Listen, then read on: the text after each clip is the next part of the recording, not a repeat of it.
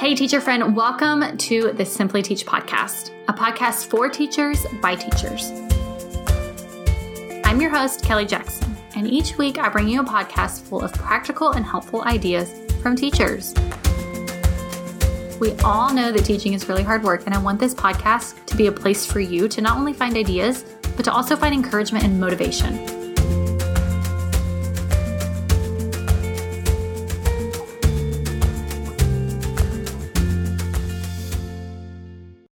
Welcome back, teachers. I am so excited to share with you today's podcast episode because we are answering your teaching questions. I get organizing questions all the time when people join my Facebook group or subscribe to my email list. I get emails and DMs from you wondering how to do things more efficiently. So today, I'm going to take some time to answer those questions for you. There's going to be a lot of info in this podcast, lots of links, lots of resources, lots of other blogs or podcast episodes. So here's the one link I want you to remember. I made it super easy for you to remember. It's just going to be the simplyorganizedteacher.com/questions. You can head there to get all the resources that I'm going to talk about in today's episode. But I have a quick question for you today. Since I'm answering all of your questions, I have one to ask you. Have you had a chance to download the Classroom Setup Guide? It's a downloadable PDF with all the steps that you need to set up your classroom at the start of the new school year, from how to organize all your teaching stuff right down to decorating your classroom. It's full of pictures, additional resources, ideas to help you along the way, and guys, it is all free. All you have to do is head to the simplyorganizedteacher.com, and it's going to be right there on the homepage. If you're listening to this while it's live in June of 2020, it's going to be right there on the homepage. You can go to it. Otherwise, you can just search how to set up a classroom on my website, and it'll pop right up for you. All right, let's get on to the questions.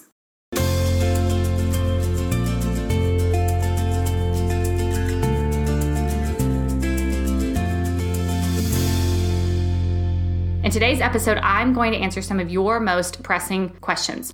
Not only do you answer a few survey questions when you subscribe to my email list or join the Facebook group, but I also put out some polls on my social media platforms to get your questions. You're going to walk away today with some practical answers to your most immediate questions, because if you're asking it, somebody else is probably asking it too. So let's address a few of those that I hear from teachers all the time. These cues come from the surveys, and fill them out whenever you get the opportunity, because I promise you I read every single answer. And it goes into a big spreadsheet where I keep track of all of this. And it's what I use to decide what things I want to focus on for the podcast or the blog, what resources I want to create. So if you want to see something, make sure to fill out those surveys whenever you get the opportunity, because I do read them. So here's the first question. I struggle with throwing things away that I haven't used in a while in case I may need it again. My answer, just throw it away. We have technology. And I say this a lot, and I'll say it again and again and again, because it's true. If you didn't invest your time or your money into picking that resource out, then let it go. You have too much on your hands. You have too much stuff to go through, everything that you have, and try to decide if it's worth saving or if you're going to use it maybe later. Later is likely never going to come, so just get rid of it. And please, if it is recyclable, please make sure to recycle it.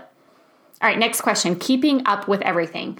I never have time to finish anything I start, whether it's setting up, organizing my resources, or just putting things away day-to-day kind of things. So here's what I have to say to that. This, I think, has more to do with a time management issue than a stuff issue. Although too much stuff can definitely play into that. Way back in Simply Teach Ancient Days, episode 5, I interviewed Christina Grant, and I asked her what her biggest pet peeve was. And you know what she said? Teachers who complain about not having enough time. Guys, we are all only ever going to have 24 hours in a day. So stop getting frustrated about not having enough time, because you cannot change that. It's literally impossible.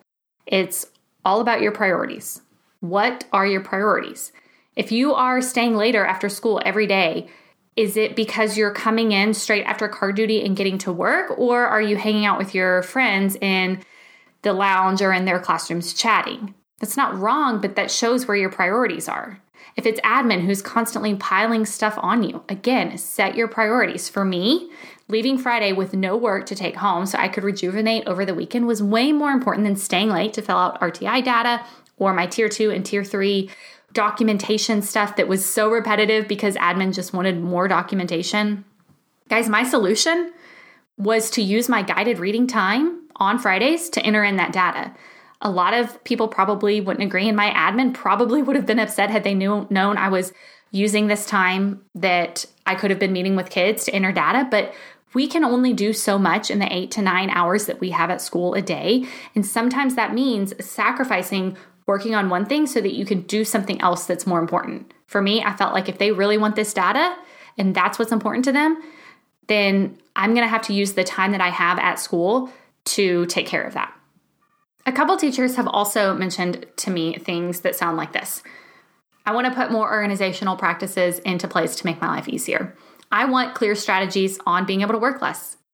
Yes, that is exactly why I created the Simply Organized Teacher, why I have a blog, why I have a podcast, why I created the Organized Teacher Framework. The framework is the outline, the guidelines, the things you need in place to spend more time teaching and less time organizing. The course is actually going to be opening up again in July of 2020. I open it up 3 to 4 times a year. It's coming back open in July of 2020. So make sure to pencil that date in, that month in, if you want in on the course that is helping teachers transform their classrooms and thus transform their teaching. All right, another question I get a lot is paper piles. Literally, number one question I get is paper piles. How to keep the piles of papers off my desk. Never again looking for a significant paper in the middle of a lesson. The day-to-day organization of worksheets, assessment, resources.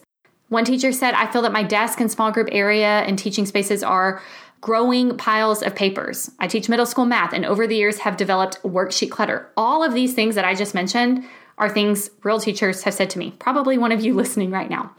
And all of these things that I just mentioned have been told to me in the last 2 months.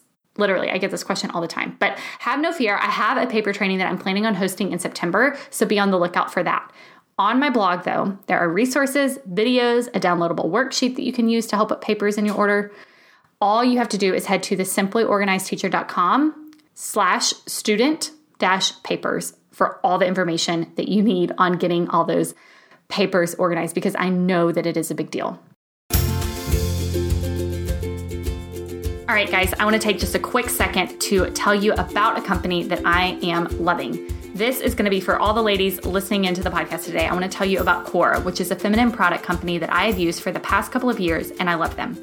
They make goods for the body that are not only good for your body, but they're also good for the world. They offer organic tampons, pads, liners, body cloths, bladder liners, and cups that are made with the purest ingredients. They're free of harmful toxins. I try to be really mindful of what I put in my body, and feminine care products is something that I want to make sure I'm using the best possible products available. I love the Cora products so much that before we moved, I ordered a year's subscription of tampons. Yes, that's 12 months of tampons that I ordered that took up valuable moving space, which we did not have a lot of moving space when we moved over here, so that I could have them with me here in Germany. I not only love the product itself, but I love this company as a whole. With every Cora purchase, they give pads and health education to a girl in need. And any kind of give back model company, sign me up for it. I love knowing that the items I'm purchasing for myself are not only good for me, but they're also going to be good for the world. But here's the other great part. You can create a custom subscription based on your body's needs. You place your order, you set up your delivery frequency, and then you get great feminine products straight to your doorstep each month. You can get all the info plus 15% off your first order by heading to the simplyorganizedteacher.com/Cora to check out the products that you need and to get signed up for your first order. All right, guys, back to the show. So now those were kind of the questions we just talked about just a minute ago are questions that I get in like the surveys. They're really general questions. Here are some specific questions from people on social media that DM'd me and commented on a thread I had. So first question, Katie Smith says, I love, love, love bins and organizers. Me too, girl. And she says, it's nice to have extras for when I temporarily need to store something or if one breaks, but sometimes I tend to hoard them and have way too many. Do you keep extra bins on hand? And if so, how many would be appropriate? So extra bins is always good, but I also don't want you to have too many because then that becomes a clutter in and of itself. So usually I would say 4 to 5 extra boxes I think would be more than enough. And also as the year goes on, you're going to notice some of those boxes or bins won't have as much in them because you've used the materials. So you can also, when you're needing a box or a bin, just think about how you can combine or shift things around if you find that you are out of boxes and you need a new one. Some of my favorite organizing bins I have on my Amazon shop linked, the ones that I recommend. So you can head there and just get the ones that I recommend and think are best for the classroom.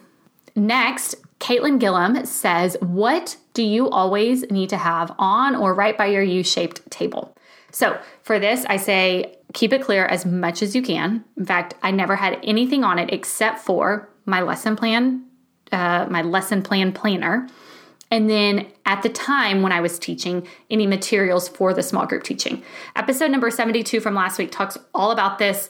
And I've also got the Organize Your U-Table product that is going to tell you how to clear off your U-Table. So I would definitely suggest that resource if you have a small group table or any desk surface that gets a lot of clutter to help you clear it off and keep only the things that you are using every single day, all day long on there.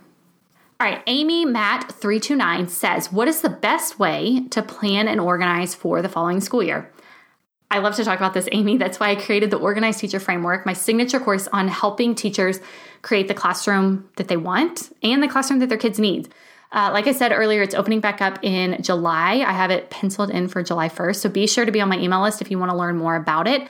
But what I talk about in the course is this idea of your classroom being like a cake and all the tiers rely on each other. So what I mean by that and what you want to focus on is the plate that a cake sits on is all your self-care and time management strategies that you need to have in place before the start of the school year. The first tier is going to be your classroom management, your routines, behavior management, your schedule, all those things that you need to have in place by the time the kids come into the classroom. Your second tier is going to be classroom organization, how you're actually organizing, setting things up, the structure of how things are flowing. And then the third tier, which is the last tier, is the top tier, but a lot of teachers put it as the first tier, and that's the decorating. This comes last because it, at the end of the day, is the least important. Yes, you want to have a cute, welcoming, cozy classroom, but if you don't have any of those first tiers, your whole classroom is going to come tumbling down. So when you sit down to get a plan for the upcoming year, work in that order. You can get more information about the course by just heading to thesimplyorganizedteacher.com.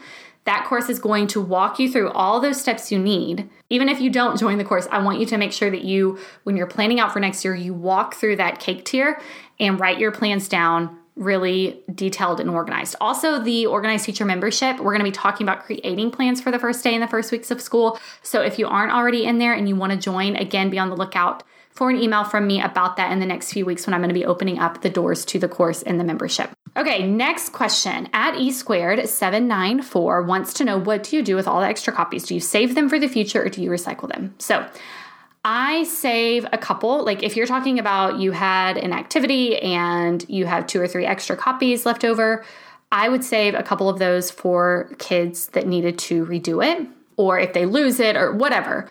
But the rest, I had just a drawer in my filing cabinet. The bottom drawer of my filing cabinet was where I kept all extra papers that didn't get used. And this is what I used for my kids whenever we had free draw time. I would just pull paper out of there. So I was not recycling it right away. I wasn't throwing it away, but I also wasn't hoarding it in a filing cabinet to maybe use some other time. It had a plan to be used for free draw paper, and trust me, the kids go through free draw paper like there's no tomorrow. Okay, and the last question is from Anna Esther, teacher, and she wants to know how to organize your class when you do not have an actual classroom and you move instead from class to class. So what I say to this is to create as many homes as you can. Rolly carts are a great thing. Just be sure to give everything a home. So maybe you have 2 rolly carts for the 2 different subjects you teach, and then each shelf within that rolly cart is a class. Or maybe you have 1 cart and each shelf is for a different subject that you teach. Then within the shelf, you also have things in homes like color-coded folders. Anytime you're trying to organize things, you want to niche down as much as possible for its home so that you always know where you can find something. So there you have it. Some recent questions I have gotten from y'all, plus a few of the questions that I get asked the most often. Remember, all you have to do to get everything that I talked about in today's show is head to thesimplyorganizedteacher.com/questions. All the links to the framework course, the U-Table resource, the Facebook community, the membership, to purchase Cora if you decide to do that. Literally all of it is going to be there. And if you do decide to purchase a resource that I mentioned today, mine or one I'm an affiliate for, I would still really appreciate it If you head to the simplyorganizedteacher.com/questions and use the links that I post there, it's literally one of the easiest ways you can support the podcast, because it costs you $0 extra, but I usually earn a few bucks each time someone makes a purchase using one of my links, and that helps me pay my podcast editor to keep putting this podcast out each season. All right, teachers, y'all have a great rest of the week, and I will see you back here next week. Thank you for listening to this week's episode of Simply Teach. Remember, all the show notes, links to things we talked about, and access to the Simply Organized Teacher email list is all over my website, thesimplyorganizedteacher.com. Also, you can find me on Instagram at thesimplyorganizedteacher. Guys, I want to be your social media friend. I want to interact with you, so come find me. The fun music you're listening to, that's provided by hooksounds.com.